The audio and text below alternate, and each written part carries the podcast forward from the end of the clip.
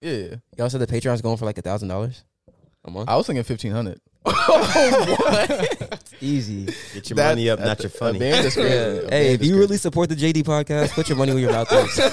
A band a month is crazy. Talk about if you got a need, sow a seed. Yo, that's crazy. Y'all are co-hosts now. How y'all feeling about it? Have y'all felt the reception, the love yet? I mean, my bio is still not tagged in the JD bio, so I don't know if it's official yet.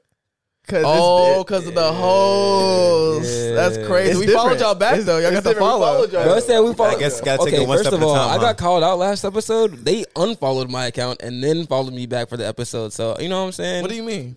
Because y'all followed us at one point. Then y'all unfollowed everybody. And it's like, oh, we're only following podcasts. That must have been cool. That must have been Darren because I didn't do anything. I had nothing to do with that. Nah, yeah, it was just like, you know, I didn't want to show any favoritism. It was more, but now it's our co-host of the Asking for a Friend segment. Word. Follow the first. But guest, you weren't following the account. I followed y'all when we. Okay, bro. First of all, the first guest. Nah, don't follow. Like, the first guest on the podcast like didn't get a follow. Is that not crazy? Yeah. I was following y'all then. We did follow y'all then. We did follow y'all though at that time. Yeah, at that time. Yeah. So y'all did get a follow. The first guest ever. Then we followed y'all. So who's fake? Because they don't follow me first. And then I saw it. Y'all understand. Then we came on the podcast a second time and still didn't get the follow. It still didn't get the follow. Honestly, after the second time, I would have rose hell. It would have been up for me. I would have had to put my foot down. Yeah, I got to defend my honor. Person, I know y'all in real life. It ain't the same. Hey, Starks the Artist has always followed y'all on his personal, so. That's really that. What does that have to do with the JD branch? That has everything to do with it. Yeah, it's always love. That's always love. So his voice drowned out the Starks the Artist voice? Is that what you're saying? I'm 50% of just different, so. It means everything. So then, why didn't one of us get the follow? That would have been 50%. What you mean? Like, if you would have followed one of us, because you didn't follow either of the Diggs brothers. So what are we talking about today, Darren? Confirmed. Yo, they're fake. Why is your handle Starks the Artist? Are you gonna change that back? I changed it to Jordan Starks. Yeah, no, you're gonna change it back to Starks the Artist. Nah, I'm asking. Why not? Is that an alter ego? I want my artist name to be my actual name. I feel like D Starks is mine. If I had one, it would be D Starks. Yeah, like you got Darren, you got D Starks. Yeah, it's like a different, like, you know, NPC name. Anyways, that's back crazy. To the question that we were talking about beforehand. What was he talking about Michael B? Yeah, Michael B. Mm. So you want to explain the situation? You can explain yours. My situation. All right, I'll explain the whole situation. Explain the whole thing. So John and Eric got into Louisville last night, and we were just chilling in the living room, having some, you know, nice little banter conversation. And then the conversation got brought up. I think John had mentioned something about how I said, my girl told me that I look better than Michael B. Jordan. Then everybody started laughing. And she was there to confirm this statement and then further, you know, doubled down and gave truth to the fact that she believes I look better than Michael B. Jordan. W girlfriend. And I was like, say less. And so we all went around and I was like, those who are in a relationship, please ask your significant other if, you know, Michael B. Jordan called, would they pick up the phone? And if they look better, if he looks better than you. Then we proceeded to in this activity and I'm looking for receipts right now. Give me a second. All right, so I'll explain my take. So me personally, I was like, you know, if my woman said I don't look better than Michael B. Jordan, I'm okay with that because I don't think I'm the best looking dude in the world, you know? I think I'm a good looking dude, but not the best, and I'm okay with that. But on the flip side of that, they were saying like, oh, well, if you have a relationship with this person, they're going to be the most attractive person. I don't know. I don't know. If you're in a relationship, I can't speak in it. I can't speak on it. If I'm in a relationship, I'm not going to say, like, my girl is the best looking girlfriend. You know, like, does that make sense, though? I agree. This is why you're still single. Wow. I'm just saying from a physical standpoint. Now, like, to me. Wait, what did you say? Maybe I don't agree. Wait, hold on. So, like, I feel like the only way to John be a 10. The only way to listen. The only way to be a 10. She's the best woman in the world. She is the best looking woman. She is very beautiful to me. I don't see nobody else. I do not condone with this man with a 10. Okay. No, look. Although, like, it's like this. The only way for a girl to be a 10 to me is if you have that relationship. Like, she will never be perfect to me unless I have that established connection. Otherwise, all the attraction, you know what I'm saying, on that scale is never going to add up to a 10. I agree with that. So you think it's like, do you think it's corny when people look at their significant other or like their wife and be like, you're the most beautiful girl in the world? Like, is that you think they're lying when they say that? Beauty's in the eye of the beholder. You know? That's a good point. I think it's just. Are they really the most beautiful person in the world? It's just, bro, because beauty's not just your looks. Yep, yeah, but you haven't seen all the people. That's what I'm saying. From can they really be the most beautiful person in the world? From a purely physical standpoint, I don't think that's possible. From your perspective, they can be, yes. Okay. What do you mean? Huh? If it's purely like from my perspective, you're the most beautiful person in the world. Based off of not just your looks, but like the way you act, the way you treat, like all this stuff, you're the most beautiful person in the world. You're content with what you have when you're in a relationship, so it's not like you're looking. But I'm just saying, like, objectively, I don't think it's possible. Mm. Objectively, yeah. The beauty is in the eye of the beholder. So what's beautiful to you may not be beautiful to me. Facts. I definitely think it's different in your relationship. 100%. I used to think it was like, I don't know. It's like, damn, I hear people say that. And I'm like, I don't know. But I get it. But you get it? Yeah, I think it's fair. Yeah. Okay. I understand. I get it as well. Jordan, you got receipts. Yeah. So this is what happened. So I come out straight out the bat. Like, I switched the entire conversation we're having. It's like, I need to know this answer. I'm like, okay. Who looks better, me or Michael B. Jordan? I'm just... straightforward. She says yes. The deflection's crazy. And then I copy and paste the exact same thing. Who is better, me or Michael B. Jordan? She says Skip. Cool. And then another one, she follows up. You know what I'm saying? She double texts. She says, "No, I'm just playing. I really feel like y'all aren't comparable. That's like asking if I look better than Jennifer Aniston. Y'all both fine, but not comparable. If that makes any sense." I told her I was just joking. It wasn't that deep, but I think it was a roundabout way to say no, and that's fine. Okay. So you think if she thinks Michael B. Jordan physically looks better than me, I'm not tripping about that. See, I'm not either. And that's what I said. I'm content with where I'm at. Yeah. I would be okay with that. That's fair. So if Michael B. Jordan calls her phone and she picks up, how are you feeling? That's different. You called me. That's different though. I'm not mad at that. Why? What happens in the conversation? Okay. What time is he calling? Is he calling like 2 a.m.? What are they talking about? Yeah, all of it matters. Time. I need specific. All the demon time? That's kind of absurd. Then that's wild. That's very wild. Especially if she picks up, that's an issue. See, look, because like, here's the thing. Me finding somebody else like physically more attractive does not mean I'm into them, you know? So like, that's why I would be upset. Because like, if she finds somebody else physically more attractive, that doesn't mean that she's about to go, you know what I'm saying, go crazy. Well, yeah. At that point, it's a trust thing.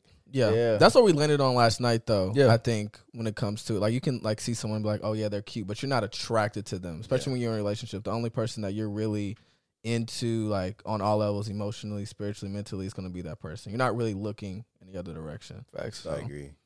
So I can acknowledge the beauty and the attraction I'd be there. Like, I'm not going to be like, oh my gosh, you're ugly because you're not my girl. Come on, now be real. Let's be honest, bro. Let's be honest. Like, come on.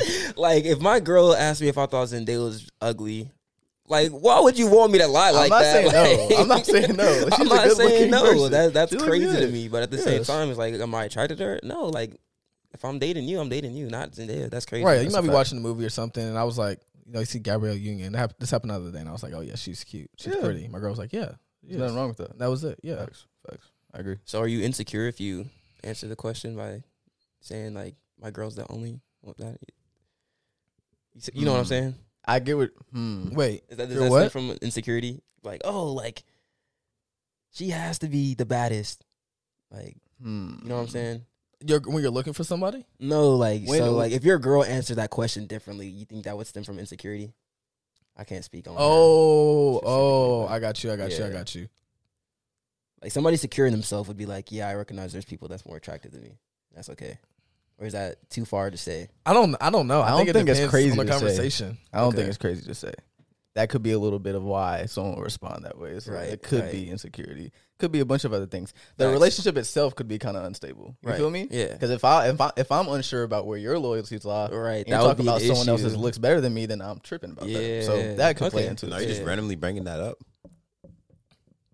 What you mean? Like, how you bring up that conversation? Like, if it's just out of the blue, like, you're out of the blue. What do you think of Michael? Out of the blue is crazy. But that's what I'm saying. This is why I feel like if you're in like a committed relationship with someone, you're really invested and only like into them. You're not going to be just out here casually always pointing out who looks great or not. Yeah, you know what I mean? So this isn't, it wouldn't be something that comes up. There's definitely been times where I've had a girl be like, oh, like, she's pretty. You ever seen like someone do that? Right, but I feel like that's different. But you're not going out of your way to be like, bro, she's fine. Like, you know what I mean? You're going on your feet. That's crazy. That's insane. That's crazy. I agree wholeheartedly. But just when it comes up, you know what I mean? You walking past somebody or whatever. Yeah. Usually girls do that a lot. Yeah, they'll notice somebody and be like, "Oh, yeah, she's pretty." I'm like, sure." What? If your girl, it's a trap. If your girl's like, "Let's go see Creed," are you questioning that? Like, what you know about Creed? The reason I'm watching Creed is that the same as the reason why you're watching Creed. Hey, because in them previews, they would show us shirtless and shiny, bro. They was shirtless and shiny. They was. That should be the title. Shirtless. They was. Yo, that's crazy. Why you want to go see Creed 2? Creed 3 so bad. Yeah, bro. Right. Like so she that's the only movie. She don't even like movies, bro. Now you want to go see Creed all of a sudden in theaters with popcorn? Like, bro, be real. Yeah, she has to explain to me in full detail the plot of the first two movies. Like, I have to know that she's dedicated to the plot. Like, and that's valid. That's actually valid. Okay. Nonetheless, everybody tap in. Get into it. Most definitely. All right, look, y'all, we back for another episode, part two, whatever you want to call it, of Asking for a Friend. I'm joined by my brothers, best friends, my guys. Y'all go ahead and introduce yourselves. Sark's an artist here. You know what I'm saying? Y'all see me here often, but you know. He's been around. Eric Diggs, back at it again. E Diggy. It's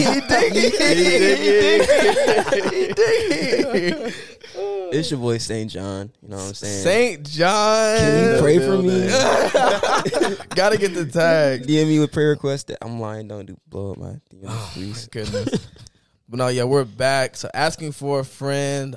We had a great first episode, honestly. I'm excited for like the rest of this series. We got something special for y'all today. You know, Valentine's Day was, you know, a couple weeks ago up until this point. Yeah. So we figured we come and give an episode really about just romantic relationships, dating, and what that looks like from like a biblical point of view and like all the questions tied to it. That's one of the really big topics everyone's always into, engaged in, talking about. And so whenever we were thinking about like just different questions and topics come up with, it only was fitting, especially for this month, you know, the month of love. But nonetheless, the first thing that I really wanted to get into was the season. Well, actually, I guess we can talk about this because John, he has another hot take when it comes to this as well. It's a good take. It's okay. Yeah. Okay. But asking for a friend, what should you be doing while you're single? Before the person. Is this to everyone or me? Everyone. Okay. Because I am like the only one who's technically single, so. You want to take it first? I mean, I guess. To me, it's preparation. So mostly just working on my relationship with God, working on my goals, not trying to be attached to the idea of a relationship, but also understanding like I have that desire to be in one. So I think a lot of people make their whole Christian career while they're single about making themselves ready for the one rather than being in position when that time comes. So a lot of people, they're always like, oh, I'm praying for a wife. Are you the person that they're praying for, though? Like, that's really important, making sure that your relationship with God is in a place that it needs to be to actually be in a God-centered relationship. Mm-hmm. That's big right there. Everybody got all these lists. Do you match up to that list yourself? Mm-hmm. And then also, while you're single, stop focusing on the fact that you're single. Focus on Jesus during that time. You know, the worst thing you can do is make a decision out of desperation. Out of, oh, I'm so tired of being single. I got to be in a relationship. Everybody else around me is in a relationship. You're not going to make a wise decision. You're not going to be able to hear from God. And that could be the worst decision you make in your life, because who you connect yourself with, who your partner is, that's the most important decision that you will ever make on this earth outside of asking Jesus to be your Lord and Savior. Fact. Yeah, for sure. I was reading in 1 Corinthians the other day, and I found something that was like perfect for this question specifically. And Paul talks about concerning like single people, or he says unmarried, but you know, single people. He says, oh dang, let me find it. It's 1 Corinthians 7:32. He says, an unmarried man is concerned about the Lord's affairs, how he can please the Lord. But a married man is concerned about the affairs of this world, how he can please his wife. And he goes on to say the same thing, like vice versa, for like a woman and her being married to her husband. And for me, that was just a testament to like basically what both of them said, is just how when you're single, your attention isn't like divided necessarily per se. And you can like focus your full attention on God in your relationship with him, which is why that season is so important. And I also did want to say, he's not saying that marriage is bad, because he does go on to say, or earlier in the chapter, he says in verse 7, I wish that all of you were as I am, but each of you has your own gift from God. One has this gift, another has that. And when he says, I wish you were as I am, he was like unmarried and that was his choice. So he's like, I wish all of you were unmarried, but each of you has your own gift from God. So he's acknowledging that marriage is a gift from God, but also pointing out the importance of being single and the advantages that come with that. So that's something I thought was really good to that question in 1 Corinthians chapter 7. Yeah, I think a lot of people miss that. Something I don't think I really realized for a while when it comes to even like there being benefits to being single and what that particular time in your life looks like. And one thing that I see that I feel like I've got caught in at one point is really idolizing relationships. For sure. And putting that on the throne when it comes to, ooh, I want my P31 or my suitable helper or the person right next to me to be by my side to help me in my purpose and what I have. And that just really derailing and taking my attention and my devotion away from God and just leaving me in a place where I felt just more lonely and like in desperation, like Eric was saying, and then getting into like all these talking stages with relationships that really weren't fruitful or beneficial or ones God didn't ordain or want me in. So I think that's a big thing too when it comes to just idolizing relationships, because I feel like people will base their whole even relationship of God in that. Yeah. When it comes to what I'm asking him for, what I'm seeking for, what I may be fasting for. Sure. It's just surrounded by just looking for this one person instead of focusing on the person who is like God. And so that's the biggest thing. Yeah. But like when it comes to that, what would you say is the benefits of being single that y'all have seen? I was in your own life, specific your general benefits. Yeah. I was going to talk about that. So like a big thing within church culture is making marriage the epitome of what it means to be a believer, when that's not like the end line. But wake that up, John. Wake that up. Wake that up. Like so many people are in a season, they call it season of singleness, and that's my hot take. We'll talk about that later. But a lot of people are in this season where they're like, okay, well, the next goal for me is to be married, when God is like, that's not what I have for you. Mm-hmm. Now, it might be something that's, down the line, but what he has for you right now is important. So for me, when I'm single, I'm able to wake up early, and I'm able to spend time with the Father. I'm able to stay up later reading the Word. I'm able to invest my time in things that I have going for myself. I'm able to work on this business venture or that business venture. But it's like, whenever you have a relationship, if you're not talking to that person every day, they're going to think there's an issue, whereas you don't have that obligation. And so it's like you just have so much burden on you to make sure you're engaging that person in a way that's healthy and respectful, while also on top of adding God to that. Well, not even that. See how adding God to it as if he's the one that you're supposed to add. It's supposed to be centered the other way around. And so whenever you're single, that focus and that devotion can be where it's truly meant to be. And then you have the addition of maybe somebody else. Yeah, and I say on top of that, another, I guess, benefit of being single is like, this is really piggybacking what you already said, but just you don't have to answer to anyone else besides God, I feel like. Which is underrated. It is. No, it really is slept on, like not having to answer to anyone else, because even when in a marriage, I guess specifically it talks about in the Bible, husbands being submitted to your wives and wives being submitted to your husbands. So once you like create that covenant, you are submitted to this person as well as you are submitted to God. And obviously it's a different level, like this person isn't Lord over your life, but at the end of the day, to some extent, you have to answer to them as well. Like you can't just go out whenever you want and do whatever you want, and just your decisions are now joint. Yeah, I can't just take this vacation to Florida without running it past my shorty, like, because she's gonna be like, oh, what's happening? So I think that's a big benefit for sure. Why are you going to Florida? It's just a random. Yeah. Miami? I think you were taking that too literal. Panama.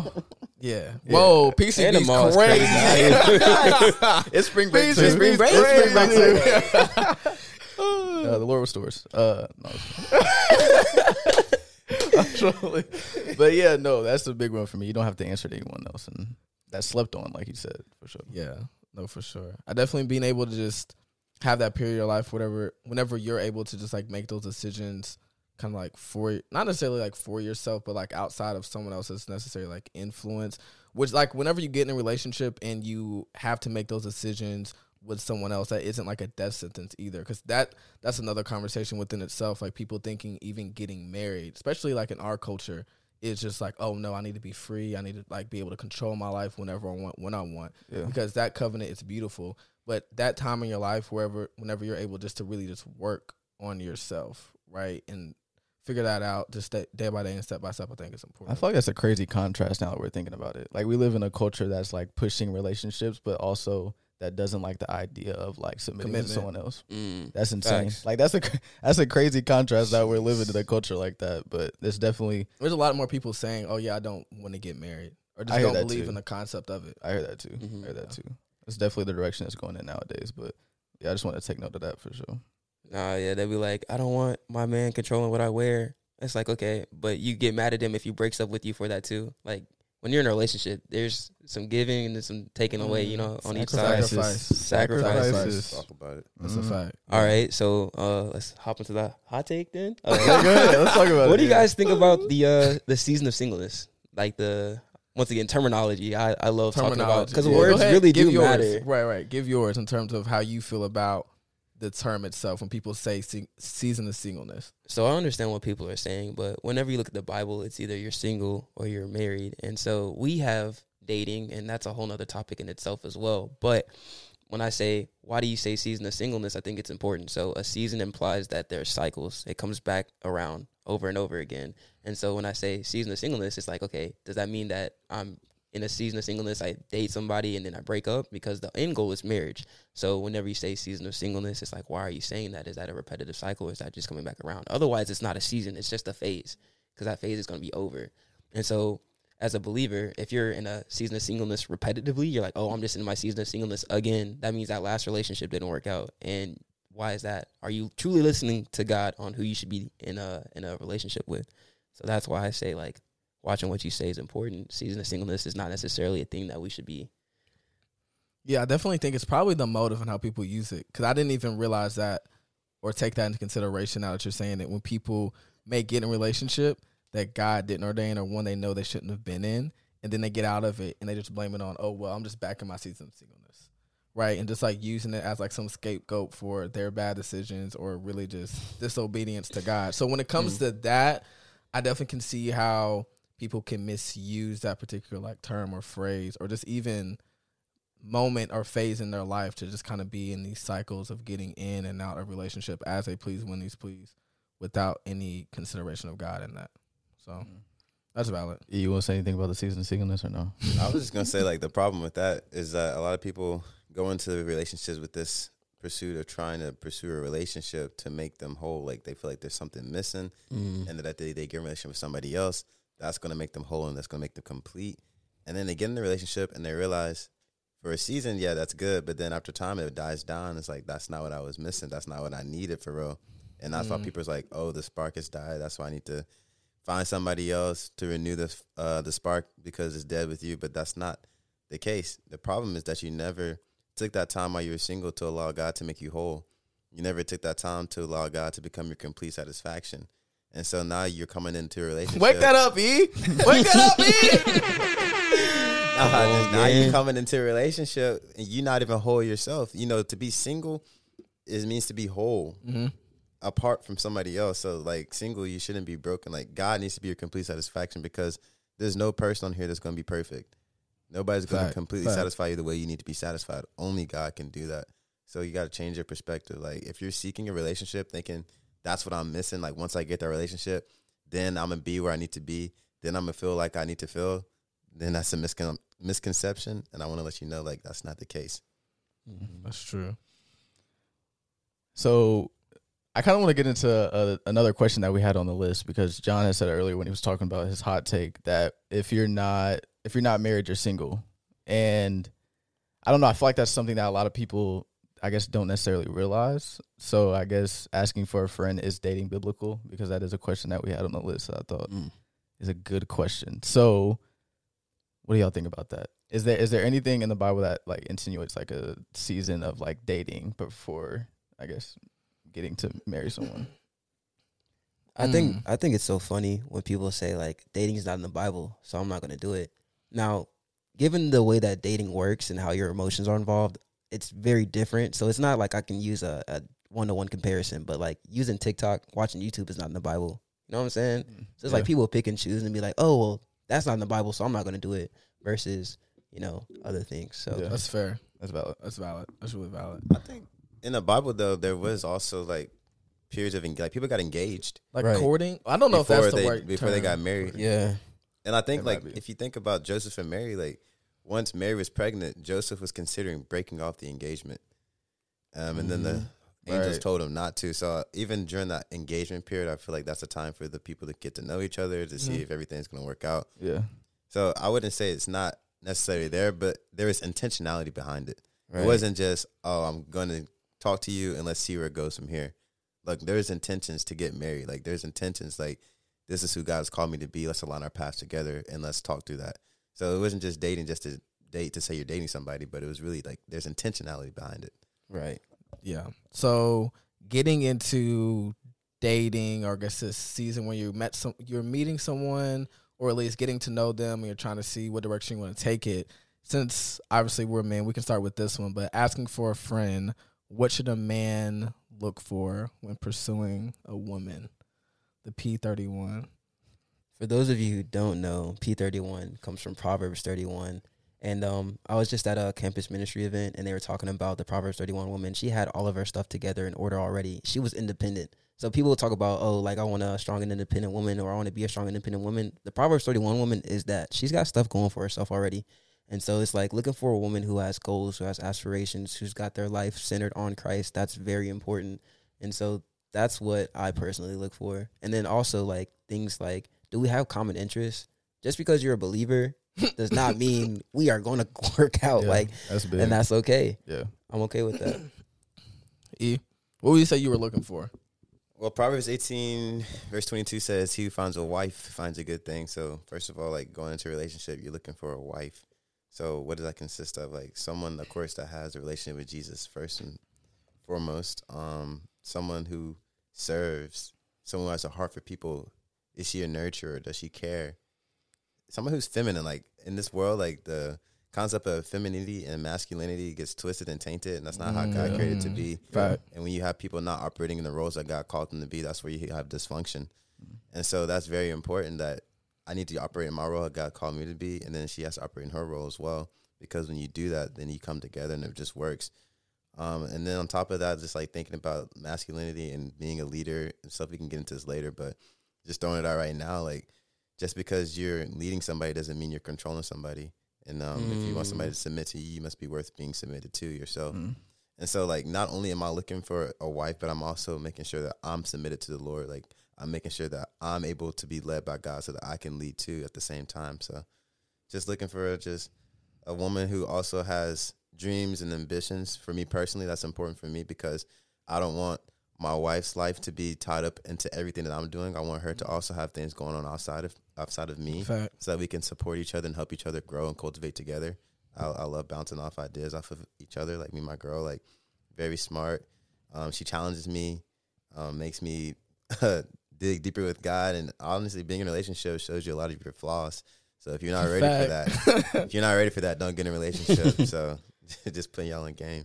Yeah, and on top of that, something that I always looked for when looking for a woman is not only just looking for a wife, but looking for a mother. So what I mean by that is, I feel like you can have a woman that's good to you, but won't necessarily treat your kids the right way. You know what I mean? So looking for a woman who is like, it's checking all the boxes on all fronts, like, not just how she's treating you, but looking into the future. Like, if I want to potentially have children with this woman, like, how is she going to treat my kids? Like, is she patient? Is she loving in that way? You know, is she tenderhearted? Stuff like that. So that's something I've always looked for. And on top of that, I've always looked for someone who didn't need me, but someone who wanted me, in the sense that, like, you weren't their world. What? You weren't their world. I weren't their world. I wasn't their world. Yeah. And because I feel like even, and this is important for men, this is why I'm answering this question on the, like, what men should be looking for in women. It's because I think a lot of men like finding women that, like, are dependent on them, because it kind of feeds their ego. Facts. Like, let's talk about it. Let's get into it. Because I'm waking it up, bro. He's cooking into it, bro. Let him cook. Because I've noticed that even in myself, like, before I really started diving into my relationship with God, like, Looking at my past relationships, all of these girls were girls that were dependent on me, right? Didn't even necessarily have a relationship with God. Like, I was their God. And I always know, let's be honest, I always told myself I wanted them to have a relationship with God, this, that, and the other. But, like, deep down, like, a part of me liked the fact that they were always running to me, right? Validation. A part of me, it was feeding my ego. You know what I mean? And honestly, it was exhausting looking back on it. To be honest, it's exhausting, because that's not a void that any of us can fill. So on top of that, like, don't ever seek to be that for someone, because it's tiring if you've ever been in that situation, because they're running to you for everything. It's tiring. But that's something I wanted to mention as well, is like looking for someone who's like, I love God more than you. That's something I've always looked for in a woman. Like, if she loves God more than me, we're in the green, because I don't ever want to become that for her. So that's a fact. Yeah, I love that. And then one thing I'll say that I was thinking about really right before we did the episode, I was studying and I was looking like this in Genesis. So when it comes to what a man should be looking for in a woman, I guess this kind of ties back to what you should be doing when you're single. But I had put a note down that said, before Adam had Eve, he was given a garden. Mm. And so I think what's really important, which we may get into later a little bit, but as a man, you definitely need to have vision before you even are asking for a wife or someone to come and be by your side, right? Because if a woman is supposed to be your helper, she needs to be coming into your life to help with what? Right, so if you have no vision or purpose or a definitive, what's she helping with? But no, fact, or some type of not having it all figured out, but some definitive just outlook in terms of the direction God is taking you and where He wants you to be. Then that's something you need to gain first before you necessarily really are seeking or looking for a relationship. It shouldn't be the opposite way around. Mm. And so in Genesis 2. Verse 15, it says, the Lord God took the man and put him in the Garden of Eden to work it and take care of it. So this was before Eve, before he felt he needed a suitable helper. He had put Adam in the garden to work and take care of it. So he had, obviously, his domain, something that God had placed in his hand to manage, to take care of. And then later on in verse 18, it says, the Lord God said, it is not good for man to be alone. I will make a helper suitable for him. Something that I like here, it says a helper that is suitable for him. And so whenever you're looking for a woman or someone to come into your life to partner with you, because you're essentially partnering with them and your purpose and where God wants you, they have to be suitable for that. And so that's why not every Christian woman or anyone who may share the same beliefs or you all click may be the most suitable helper for your life and where God is taking you, because they have to be able to match or at least help you with the magnitude of your purpose. That's something that I've definitely been like just heavy on, especially getting into like different relationships in the past, is the fact that I was actually listening to something by Matthew Stevenson. He was talking about how there was, he was with like a group of guys and they were talking about like their marriages and their relationships. And one of the guys, his wife was like a prayer warrior, like crazy. Right. And he was saying that, like, his wife would literally be, like, in the morning, like, for 3-4 hours, just, like, praying, like, all the time, like, all day, all night. And the other guys were like, man, like, I don't know if I could do that. Like, that would be too much for me. Like, I couldn't be in that type of relationship. And then Matthew Stevenson was telling him, because it was telling them the fact they couldn't do that because they weren't suited for her purpose. Mm-hmm. And so that's really important when it comes to this whole conversation, what you be looking for, but you can only look for that when you know what you need to be doing. So that's why sometimes you get in these relationships and get out because you didn't really know yourself. You get connected to somebody in a point in your life where you don't really have any identity. You start to actually find that when you get into a relationship and realize, oh wow, they didn't really match where I was going or where God wanted me to be. So I always look for somebody that's suitable, helpful for your purpose, but you have to have that vision first. What are they helping with? That's fire. Notice a key thing is like they were always in position before they got in a relationship. But it's also important to understand and not conflate the idea that just because you are single and you are in position that you're obligated or you're guaranteed a husband or wife. Mm-hmm. That should not be the main focus of why you're in position. It shouldn't be, oh, I worked on myself this much, so I deserve a wife. I deserve a husband. It should be, I worked on myself this much because this is what God's called me to do. Now, the Bible did say, he that finds a wife finds a good thing. Do you guys feel like it's wrong if a woman shoots her shot? No, but that can't become the continual like way that things are from that point. Okay. I think if it starts off that way, it's fine, but you need to understand that the woman can't be the one that's always initiating things. You know what I'm saying? So like, for example, if you're a woman and you find a man or whatever, like that's fine. If you shoot your shot, it goes in, y'all together, but you shouldn't be the one dragging him to church every Sunday. You shouldn't be the one like, hey, let's get in our word and do this devotional. Like, no, it can't be a continued thing. I think if it starts off that way and you find them, like that's cool, but it can't set the like standard for the whole rest of the relationship. So that's how I look at it, bro. That just had okay. We're finna go on a little little journey here, okay? So there's a situation where I talked to this one girl and I thought she was attractive and we didn't work out, but we were just talking about the way that we interacted with each other, and it was like she was like, "Oh, I shot my shot at you." It was the most subliminal shot, bro. It was like, "Hey, friend, what's up?" Da da da da da. It was a very friendly message. That's right. So she's like, she said, "I want to be friends." Okay. There's nothing wrong with that. But if you say that, now I'm just thinking and I'm looking at you like a friend. I feel like people create rules based off of their level of attraction. They'll be like, okay, a girl, I've talked to girls, they'll be like, I want you to be my friend first. I want you to pursue me like X, Y, and Z. Get to know me first before you jump into a relationship. That rule is not applying to Michael B. Jordan. Be honest. If he's like, let's go out on a date, out the window. So, like, when girls shoot their shot, it'd be so subliminal, or it'd be, like, not noticed, and then they just don't keep the same rule, the same energy. So I think that's really funny, but I was just curious because a lot of people are like, oh, well, I'll never shoot my shot because, you know, I'm going to smile at him and I'm going to like his stories and he's going to notice that and then he's going to want to chase. It's like, okay, no, I might not even see it as that. Yeah. But I'd say, I'd say on that topic, though, like, I think it's okay for, like, women to, like, make your interest known, but then the man needs to pursue from there. Facts. Like, if he doesn't want you, like, stop. But at the same time, like, make your interest known, because sometimes, like, men just don't know, like, does she really like me or not? Right. Like, be clear with your intentions and what you're thinking, and then from there, it's up to the man to decide if that's who he wants to pursue or not. All right. I like this. So, I guess flipping the question, and, of course, I don't know how much we can speak on this, but asking for a friend, what should a woman be looking for in a man when she's at least not necessarily pursuing, but kind of like trying to evaluate, okay, is this someone or a man I should have lead me in my life, take this step to be in relationship with, go down that path? What are some things, characteristics, traits you all feel like are like important enough to definitely make sure they highlight and are checking off? Yeah.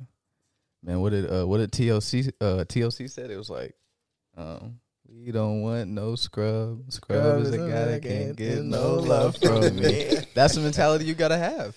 I think honestly, the advice that we gave on the flip side of that is something that women need to take into account too, because we talked about having a man that was established and, like, you know, didn't have it all figured out, but had at least something going for him, had like some purpose or direction he's going towards, because if you're going to be the helper, like, there needs to be something that you're helping with. So I think on the flip side, that's also a thing that you need to be looking for. That's one big thing, but, you know, y'all can go ahead. I'd say, like, first and foremost, like, one of the most important things is this man that you're pursuing under the lordship of Jesus Christ himself? Facts. Is he living under lordship? Not just saying Jesus is my savior, I'm a Christian, I go to church, I read my Bible every now and again, but is he actually operating under lordship? Does he do what God tells him to do? Is he seeking God to lead and guide him daily? Because if he's not being led and guided by God, he's not going to lead you. If he can't submit to God, you can't submit to him properly. And so that's very important. Like, if the man is under lordship, no, he's not going to be perfect, but God's always going to keep him in alignment with his purpose. God's always going to be able to speak to him, correct him, and prune him so that he can continue being more and more fruitful. But if you want to be led well, you must be first led well yourself, right? So find somebody who is operating under lordship. You should only be submitted to a submitted man.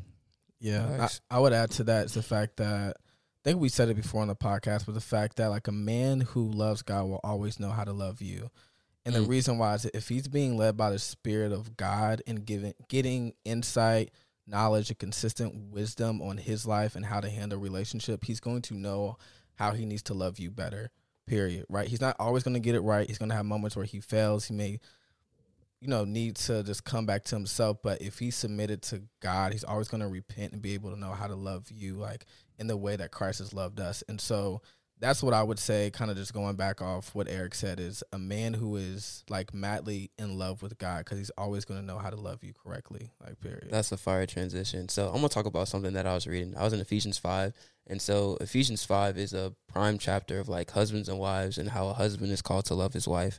And it says in Ephesians 5:28, in the same way, husbands ought to love their wives as they love their own bodies, for a man who loves his wife actually shows love for himself. And he jumped down to verse 32. This is a great mystery, but it's an illustration of the way Christ and the church are one. And so I was reading the other day, and I was reading Ephesians 5, and I was like, wow, it's like, it's almost as if we're dating. So I find it ironic that people say it's not biblical, but it's almost as if we're dating Jesus while we're on the earth. We have this relationship with him. And I was like, what's the end goal of a relationship? It's marriage, right? So the great wedding feast in heaven, we get married to the body gets married to the head. And so God doesn't marry somebody who doesn't know. You're not going to marry some random stranger off the street, and even knowledge of them is not enough. That's why the Bible talks about, like, knowledge puffs up, but love builds up. So when it comes to a relationship and who you're in love with and who you're devoted to and who you spend your time with, that's who God accepts into his kingdom, because he's going to marry them. And so it's almost as if we're dating. And I find that so interesting, because so many people are like, oh, why doesn't God do X, Y, and Z? Why doesn't he let everybody into heaven? It's like, well, he's marrying us. You're not going to get married to somebody who doesn't want you, who's rejected you, who's turned you down. And so I just find it so interesting that how similar it is when it talks about, like, you know, that the body being married to the head. And we are a representation and a reflection of that. That's a fact. That's tough. If y'all didn't get that, rewind and like listen to what bro just said, because that's a crazy revelation. But also, another important thing is, in general, what a man and what a woman should look for. On spiritual matters, you need to talk about that.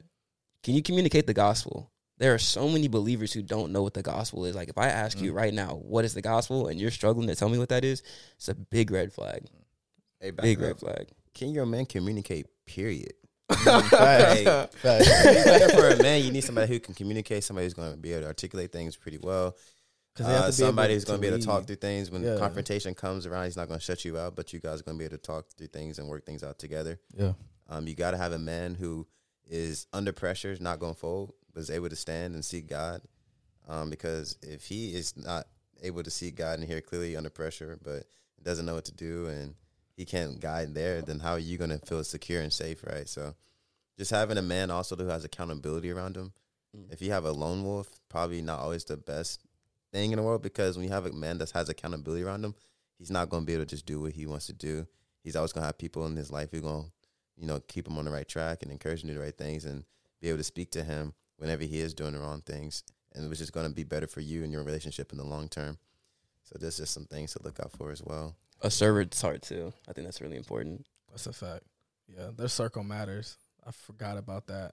On both ends, too. Looking at their friend group, who they're spending the most time with, who's pouring into their life, who has their ear. Yeah. It's very important. It will give you a really good indicator on who they really are, especially when they interact. See them interact with their friends, their family, how they talk to their mother. Do they serve? Their father.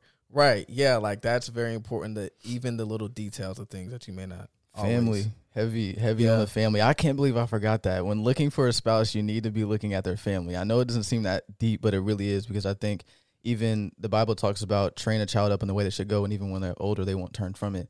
So like how someone is even taught, and like the character that their parents have, and like how they grew up, all of that stuff is still deeply embedded into them. So, but if you don't understand their family, how they grew up, what they believe, all that stuff, then you're walking blind into this relationship, right? So I think that's always a big indicator, someone's family, and even like understanding you're marrying their family as well. Like that's something that comes along with it. That's such an intricate part of everyone's life. So looking at their family, that's a big part too. I can't believe I forgot that. And on top of that, like, it's okay. Like, some people come from broken backgrounds and stuff like that. Yeah. Mm-hmm. But I think it is important, like Jordan said, to understand that so that you're not walking in blind. Because if you don't understand that, and your partner or whatever you're looking for, like, reacts a certain way, responds a certain way, you won't understand why. You're going to be lost. You're going to be lost. But then if you understand why, you know how to better effectively handle that problem. You know how to better communicate. You know how to better pray for each other. So that's very important. Yeah, for sure. Yeah. Yeah, that's grown folk talk right there. Okay, grown folk talk. I got a question for y'all. I'm finna do a shameless plug before I ask. Detox Christian Dating. I didn't get paid for this sponsorship or promo or nothing. I love this book so much. If you are dating, go buy it. It's by Landon Swain. And so I'm gonna ask this question: how do you guys communicate? Say you did get in a relationship with somebody that is a believer. How do you guys communicate that I want to break up? Like, this is not for me. What would you guys say? Like, you're both believers and you want to break up? What does that look like? Ooh, that's a good question. There's always valid reasons. A lot of times the easiest thing to say is, God told me to break up with you, or I'm just not ready to be in a relationship at this time. But when you go talk to your best friend, you really tell them, like, they doing this and that. I really hate when they doing this and that. But you don't tell that to the person that you're breaking up with. I think it's important you tell that person, because even though the breakup might hurt, if you tell me the truth, now I can grow. Oh, this is why you broke up with me. I need to work on that. I never saw that in myself, but thank you for telling me that. Whereas if you just say, God told me, now I'm questioning, well, dang, God didn't tell me to break up. Like, we serve the same God, and you telling us to break up. Like, what does this mean for me? Does God not like me? Does God not love me? Why would he tell me to break? Why would he hurt me? But no, be honest, be truthful. I think in Christian churches, we make it feel like it's a bad thing if you break up. But it's not. How God sees you while you're single, whether you're in a relationship or not in a relationship, does not change. His love for you does not. It's not based on your relationship status. I cannot emphasize that enough. God's love for you is not based on your relationship status. But at the same time, like, when you're intentional with your dating, when you're intentional with operating under lordship, you're going to avoid a lot of this trauma and heartaches and mistakes. Mm-hmm. So that's why it's important to be under lordship, because a lot of you guys are entering relationships knowing full and well that God told you not to. A lot of you guys are entering relationships not even knowing if God called you to be in them. And so when things don't work out, now you're asking the questions, but God's like, I didn't even tell you to go there in the first place. Mm. Now you got to go back and fix all the stuff, and now you got a mess that you created. But thank God that God can take everything for our bad and work it for our good. But there's some things you just don't have to go through. No, that's a good point. I never thought about it like that, because even when if you were someone who would agree that transparency and being truthful is important in a relationship, I feel like that stands true even in the breakup, because I feel like even until that point, like, you're still with that person, and I feel like you're even doing them, like you said, you're doing them a disservice by like lying to them about why, like. Because, you know, there's always a reason. Like, they did something. There's something about their character or something. So I think, yeah, that's a good point. Just being honest with them. And you're doing them a disservice if you're not. So, for sure. Okay. So there's a chapter in this book called Over-Spiritualization. And it talks about all the spiritual reasons that we give for actual reasons that are the real truth. Yeah. So it has like 4 phrases I'm going to go over. The first one is God told me. And it says one of the biggest disservices you can do regarding dating is blaming God for things not working out. Because imagine saying, God told me to get in this relationship. And then you say, well, God told me to get out. God is not a man that he should lie. That's a reflection on his character. So it says, you run the risk of harming another person's faith as they begin to wonder why God articulated something so clearly to you, but completely left them out of the message. Right? So if God told them that they should break up, why didn't he tell both parties? So then it's like, okay, it's my relationship with God not in the place that it needs to be. Next one it talks about, it says, I just don't have peace about this. And so he was giving an example, and he says, her explanation that she just didn't have peace about the relationship was a vague cover-up for the fact that she had actual reasons for not wanting to continue things. But instead of providing clarity, she provided an over-spiritualized response. And so it's like, okay, you might not have peace about it, but why? Is that truly a spiritual reason why you don't have peace, or is the person just weird? Mm-hmm. Be honest. And then the third one, it says, I prayed about it. And it says, we pray over decision and then have the nerve to put the authority of God on the conclusion that we've come to. That's crazy. We really do be doing that. It says, even a great practice like praying can become problematic if we start to use the fact that we prayed as God's stamp of approval on how we feel post-prayer. Mm. It's like you were already feeling this type of way, and then it kind of, the emotions distracted you from God's answer.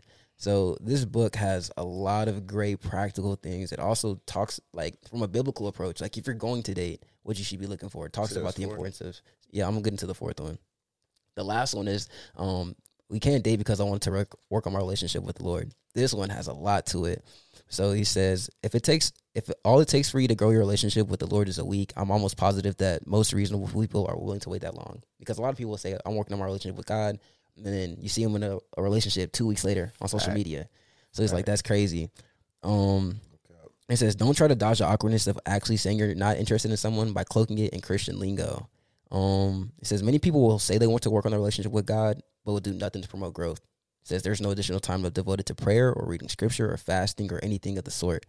And then the last thing, it says, the notion that the only place where a person can grow is in singleness or isolation is silly, because it is not as if growth becomes stagnant once a person starts dating or gets married. And I was like, that one hit. That's a bar. That one hit, because you see married people all the time, and they still are able to work on their relationship with God. Yeah. So, I would highly recommend this book, Detox Christian Dating by Landon Swain. I'm going to buy that one. I ain't going to lie. Shameless plug. No, it's fire. So, I guess we're talking about breakups. So, I guess to bring it back, in a way, asking for a friend, I love this question, what does a godly relationship look like? Or at least a Christ-centered relationship look like? Asking for a friend.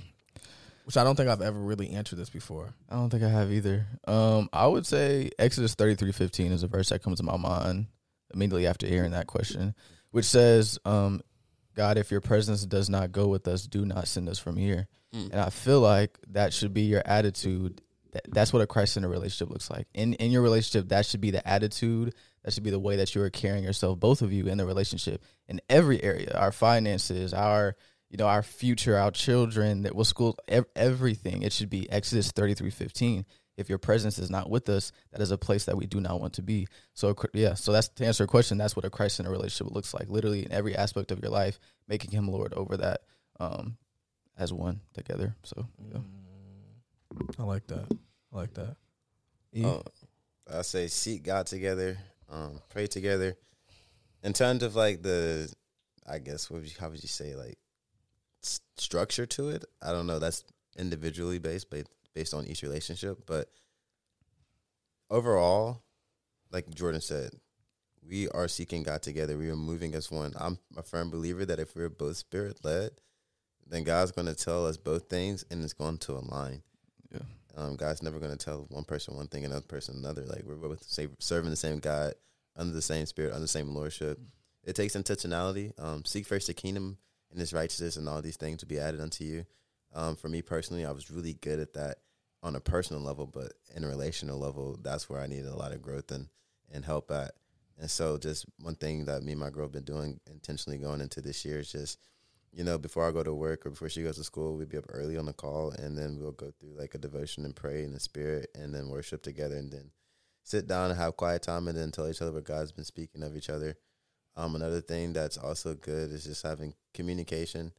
Like I said, a lot of times people try to over-spiritualize things, but like relationships take work. And if you want to have a healthy relationship, you got to be willing to put in the work. Yep. You'll be surprised how many people want to get a relationship and don't want to put any work in. Facts. And so it's not looking for somebody who's perfect, but somebody who's willing to put in the work. Mm-hmm. And so that includes yourself spiritually. Like I said, like for me, on an individual level, great. On a relational level, that takes work because I'm letting somebody into my personal space. I'm letting somebody into something that's so intimate to me. Mm-hmm. And that takes time for me to open up on that level. But be patient. Somebody patience. A big part is just like, does this represent Christ? Am I doing kingdom work by being in this relationship?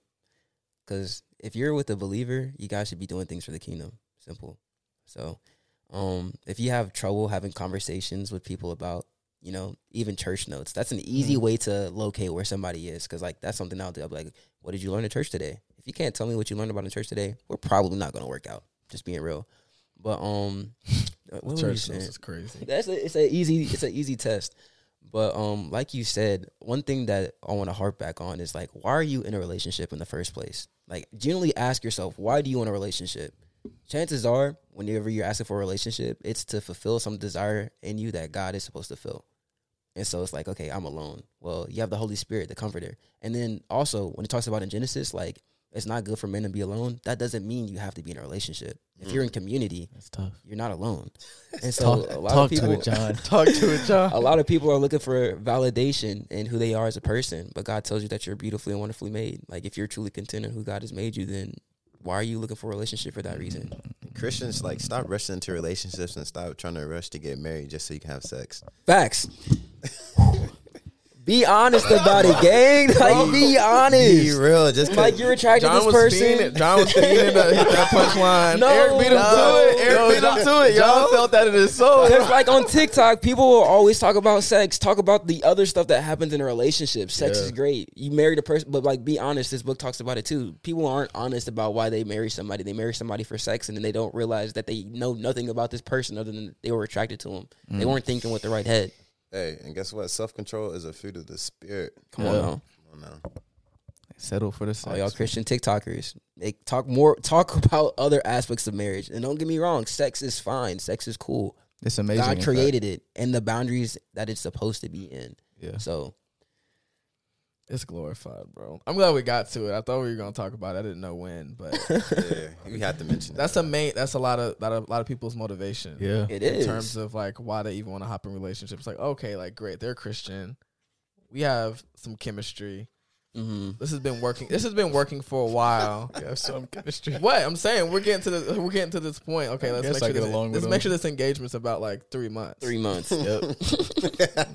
Or we just elope and just call it a day.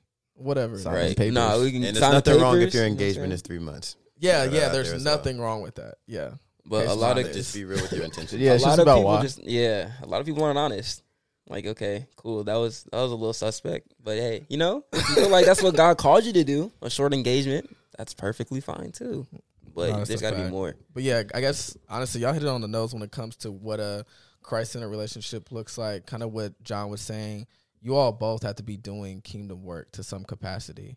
And what that look like, you all individually or just collectively coming together on whatever God is leading you to do in a particular season, in a moment, or whenever it comes to the family as well, raising like godly seeds and also talking about that beforehand and what that looks like. And so when you're planning out your goals for each other and individually and the household and what you guys want your future to look like, always keeping God at the center and being really super intentional about it.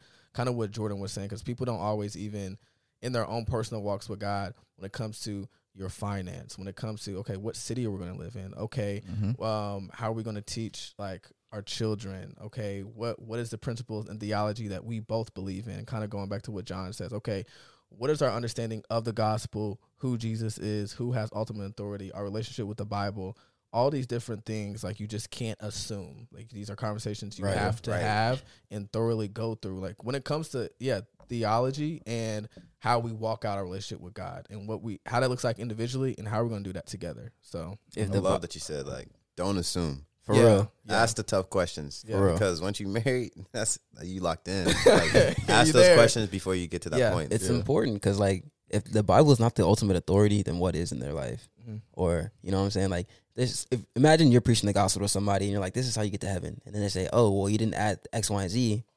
Now y'all looking kind of confused and kind of goofy because it's like, okay, well, this person's saying this thing and this person's saying, like, it's really important to see eye to eye. I was talking to you about it. Like, so does that person believe in like praying over the sick? Like say your kid gets sick. What is your immediate reaction if theirs is to go to the doctor versus yours is to pray? That might be an area of contention.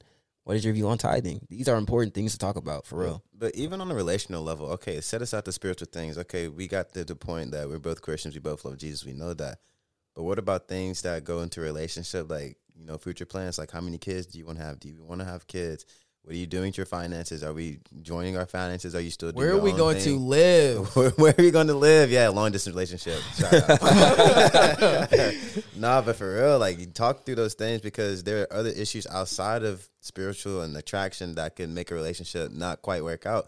And so you need to ask those questions now and be willing to, talk through them. Yeah, definitely. Like you said, that don't over-spiritualize it. Definitely, that's the most important aspect in the center of it all, but there's always these little things that have to be dealt with. Yep. Have to be dealt with. Thanks. So that makes sense. There was one, or at least two more. There was one that I really liked that we had down. I guess this kind of goes into what it looks like to build a relationship and make that stronger as like time goes on and as you're with someone. But asking for a friend, our love language is real. Are they important to take note in a relationship? Yes. Yes, sir. 100% yes. I was talking to one person, and they're like, I don't believe in love languages. I don't like to be identified. That's fine. That's cool. Stop it. She's like, I don't want to be put in a box. I'm like, that's perfectly fine. I think it's important to understand what your love languages are, to give love and to receive love. If you don't understand how that happens, you might feel invalidated in a relationship. It's like, this person's not doing X, Y, and Z. And it's like, well, he doesn't communicate that's how he receives love, or that's how he gives love. And so you're thinking he's not doing anything, and this person's thinking they're putting all this effort in. So it's important to understand, like, me, quality time and physical touch. Mm-hmm. That might not be yours, but if we don't understand and have that communication, then I might feel like you're neglecting me because you're not a person that enjoys quality time or physical touch. So I think that's very important. We all give and receive love in different ways. And so for you to have a strong relationship, you must understand how your partner gives love. And then you must understand how your partner receives love. And then you guys must come together to make sure that balances out with each other. Like John said, you don't want somebody feeling neglected in a relationship. That's a huge thing. People feel neglected. People don't feel loved and appreciated because their their love language might be physical touch. And you're over here giving them gifts or something like that, but you're not really, spending time with them, just letting them know and reassuring that you're there for them. So you want to make sure that aligns. And the crazy part in that is like, if that's not communicated, no one's wrong. Because if how I give my love is through gifts, like that's how I'm showing you. So I feel like, okay, I'm straight. Kind of what John was saying, right? But on the other end, my love is physical touch, and like we're not making sure that aspects of our relationship is being nurtured. No one's wrong if that's not communicated. So definitely just being upfront with that and just knowing, On that note, like, how important is communication in a relationship? Oh man, a lot. Most problems, from my own experience and what I see, most problems in relationship are just miscommunication or things that aren't transparently said. There's a difference between truth and transparency.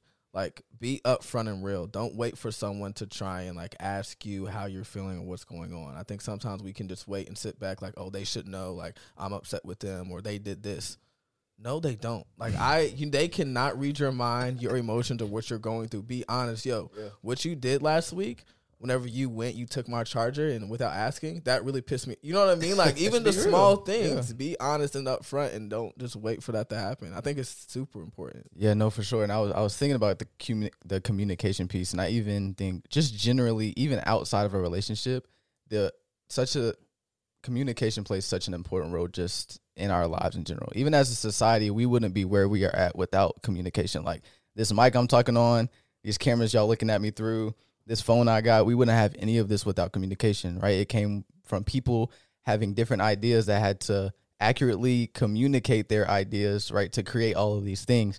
Even when you look at the creation, like, God had to speak and communicate to the void and the abyss to create all of this. So it's like words and communication are, like, the foundation of so much that we have. So I feel like you really got to even take a step back and really look at the importance of communication. So if it's that important to everything, then it's that important in your relationship. You know what I'm saying? So that's kind of the view you got to look at it through. Like, one piece about communication that a lot of people don't understand is comprehension and understanding as well. Sure. So it was funny, a friend sent a TikTok and she was saying, like, a lot of people focus on communication without the comprehension that goes behind it. And then I was listening to a sermon with Eric last night from Miles Monroe talking about the understanding. Me and this friend had a fallout over a situation where I felt like I communicated flawlessly. And she agreed, but at the same time, she tuned me out because of a situation where she's like, the way that you addressed me, I didn't like the tone that you addressed me in, so I just automatically tuned out. And I was like, wow. Like, had I known that before, I would have been able to, okay, let me reset, let me rephrase the way that I spoke to you.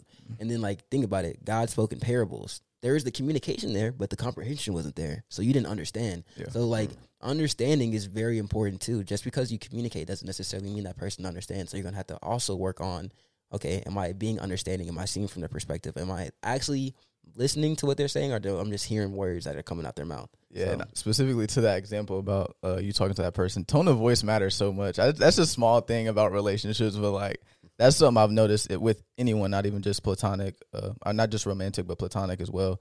Tone matters, because you can be like, well, I told you, like, I communicated, but, like, bro, you sounded mad rude when you was talking to him. People care more about, like, how it sounds and, like, how you make them feel when you're communicating, more about the words themselves. So that's something you got to take into account for sure. You can say the right thing, but if you say it in the wrong spirit, you're still wrong. Facts. Yeah, bro. Or you can say the right thing, and no matter how you say it, they're still not going to like it. An example I use all the time is, like, if you tell somebody the truth, because it's important to be truthful, right? Sure. You're going to have to say things in a relationship that don't feel good, but it can lead to a better result. Like, if a doctor tells you you have cancer, no matter how nicely they say that, it's not going to feel good. But it's like, okay, now that I understand I have this issue, what do we do to fix that? Rather than, oh, I heard what you said, I don't like it. It's like, well, that doesn't fix the root of the problem. Yeah. Yeah, don't just bring up problems. Be problem solvers, too. Yeah.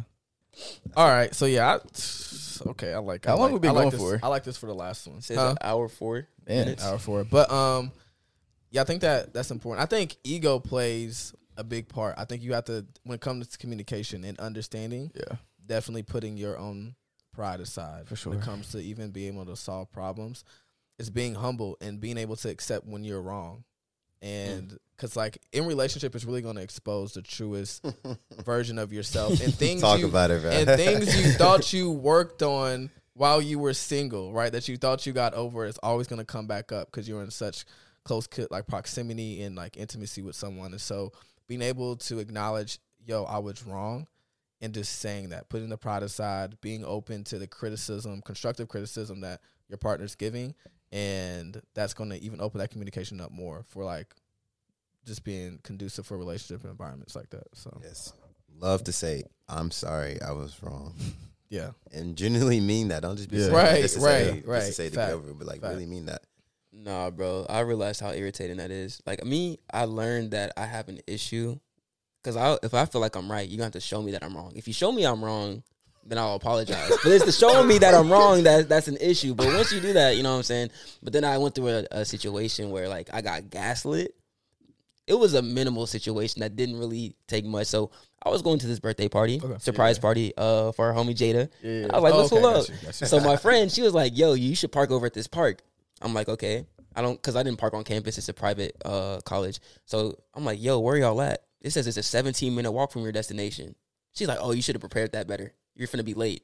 I'm like, okay, so then what do? So then I finally pulled up, and then there's like 4 different people calling me because none of us went on that college campus. And then we pulled up to the location. We're like, wait, what room is it? We don't know where it's at, So I was like, yo, you got to help us out. You got to plan better. She's like, oh, that's your fault. I'm like, all you got to say is I'm sorry. She didn't say I'm sorry. And I realized that really irritated me.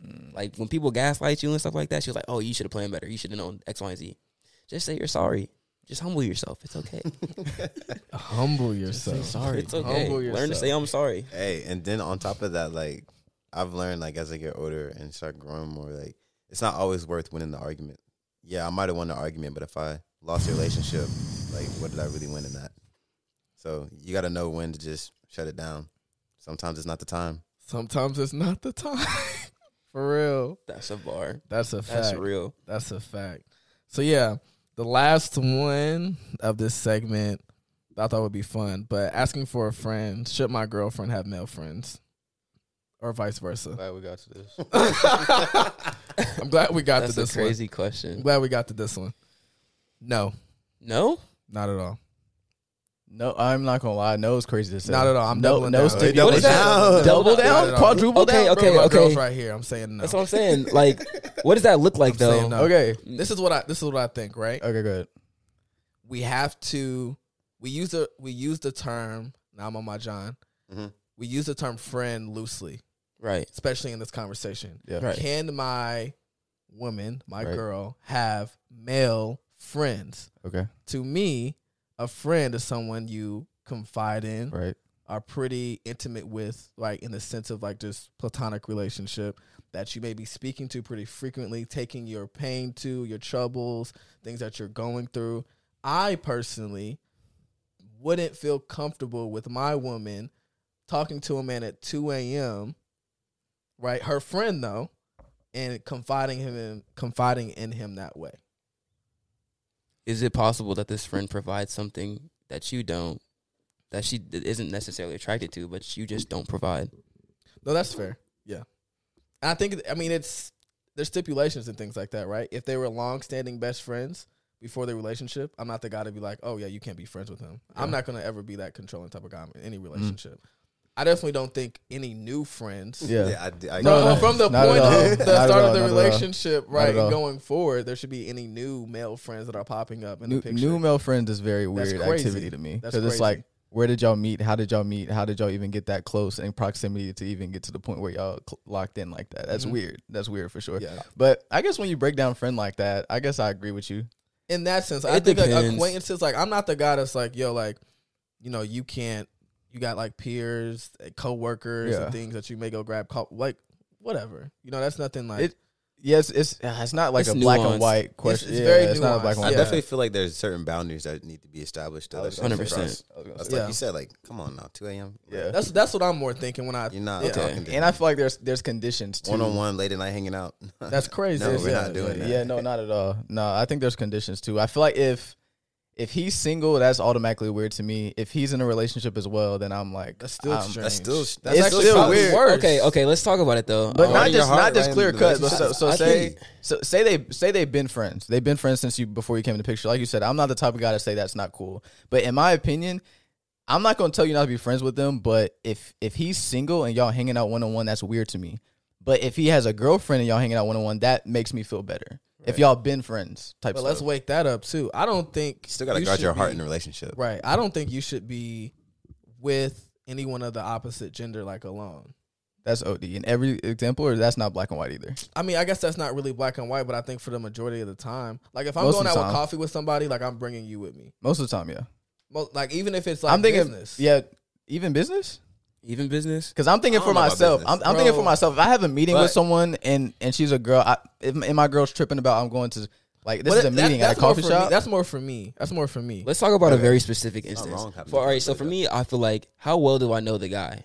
And this, like, that matters too. Because if he's a believer and I trust him, if it's one of y'all and y'all like, hey, I might need your girl for something. Okay, cool. That's different from some random that I don't know. He claims he's a believer. I don't know his walk with Christ, because a true man of God is not going to do anything that's going to jeopardize him or the other girl. But like, say it's a surprise party. I'm not supposed to be in the know. And you're like, hey, come on, let's plan X, Y, and Z. I would want to be able to trust my girl and you to the point where it's like, okay, I can trust that y'all are hanging out. Nothing's going on. Facts. True. Or like if like Jordan wanted to like do a photo shoot, he needed. Right. Yeah. Something like that. That's valid. Dudes though. They do be creepy. They do be weird. That's a fact. But yeah, there's a lot of nuance to it. I think it comes down to just like trusting your partner. It is. Yeah. Sure. Again, communicate. Factification and trust. There's no black and white on anything in a relationship. Yeah. Communicate. Don't assume things. And then that's going to wake something up in you. Like, obviously, if you're feeling some sort of way to, like, an extent that's really getting you frustrated or angry. Could be insecurity. Going out. You got to, like, really work that through with your partner of, like, where you're at with that. Yeah. So, yeah. I was just saying that to kind of troll and wake the conversation up. Nah, for sure. Yeah. That's definitely a hot topic for sure. It's a lot. It's a nuance to it. Because a lot of people think it's, like, it's not always that they don't trust their significant other. It's just they don't trust the people that they're around, or if they don't trust their significant other, and that is what it is. Fact. So it's like, if you don't trust your significant other, why are you even with them? But that poses another interesting question. You said a male and a female should not be hanging out one-on-one if they're in a relationship. Mm. So what is that? Why is that different for people that are single? You know what I'm saying? Because it's like, I just say it again. Why should a male and a female who are single not hang out as believers? Does that imply that like every hangout that they do is going to potentially lead to something that's not platonic? No, that's fair. I think it just goes down to, I think it's, for me, I should have clarified that. I said that more for myself because I don't want anything. Like, I don't want any trouble. Like, there's going to be no type of allegation. Anybody can try. That was more for me. Not, I see like, what you're saying, though. That's fair. Not necessarily her trusting, fact, like, in what she does, but more for me making sure everything's clear, cut. Like, yo, like, that's what I'm saying. Even business meetings, like, at least right now, I'm at the point to where, like, yo, like, Jordan, you're on the call, like, even if your camera's not on. Like, somebody is there, just period. Just because it's just crazy. When it comes to, that's a whole nother conversation for real. When it comes to that, I know what you're talking about though. Yeah. That's where I was coming from when I said that. But definitely being alone, like if it is a business meeting, they're going out for coffee. Like, yeah, do your thing. You know what I mean? Yeah. Especially if you trust, I trust her. You trust your partner. So it's like, yeah, it's nothing. Okay. A part of me doesn't want my girl speaking to any guy. But then I noticed that's your toxic. That's just ego. That's just ego. That's still toxic. That's good. That's something I've learned too. That starts to artists. That's crazy. Something I learned being in a relationship because we talked about like it really like reveals stuff about yourself. Like I be having to really evaluate if the way I'm feeling is actually valid. Because sometimes I be feeling a type of way over stuff that's not that serious. Like you know what I mean. And that's real. That goes into this conversation too. Like dumb stuff. Like I'm not gonna go into specifics, but that's a hard area though. That's a hard but important area because like I always tell my friends like. Your feelings are valid, but sometimes they feel like they invalidate their feelings because of what they're feeling is not valid. So it's like, well, how do you do that? Because I'm not, who am I to tell you that you're wrong for feeling some type of way about something? Which ties back into the communication and understanding piece, though. Facts. Yeah. Relationships, we love it. Yeah. It takes work. It does. That's the work. We ain't really decided on the intro yet, but. Outro. Oh, yeah, outro. We haven't decided on the outro yet, so. It's a bot. All right, that's smooth. I got you. Nonetheless, that's the end of this segment, this episode of Asking for a Friend. We'll be back next month, the last Friday. You know what it is. Me, my guys, back with an uncensored, uncut commentary on what everyone is thinking, but just doesn't want to say. Y'all know what it is. Stay real, and stay humble. We'll catch y'all next month. Much love.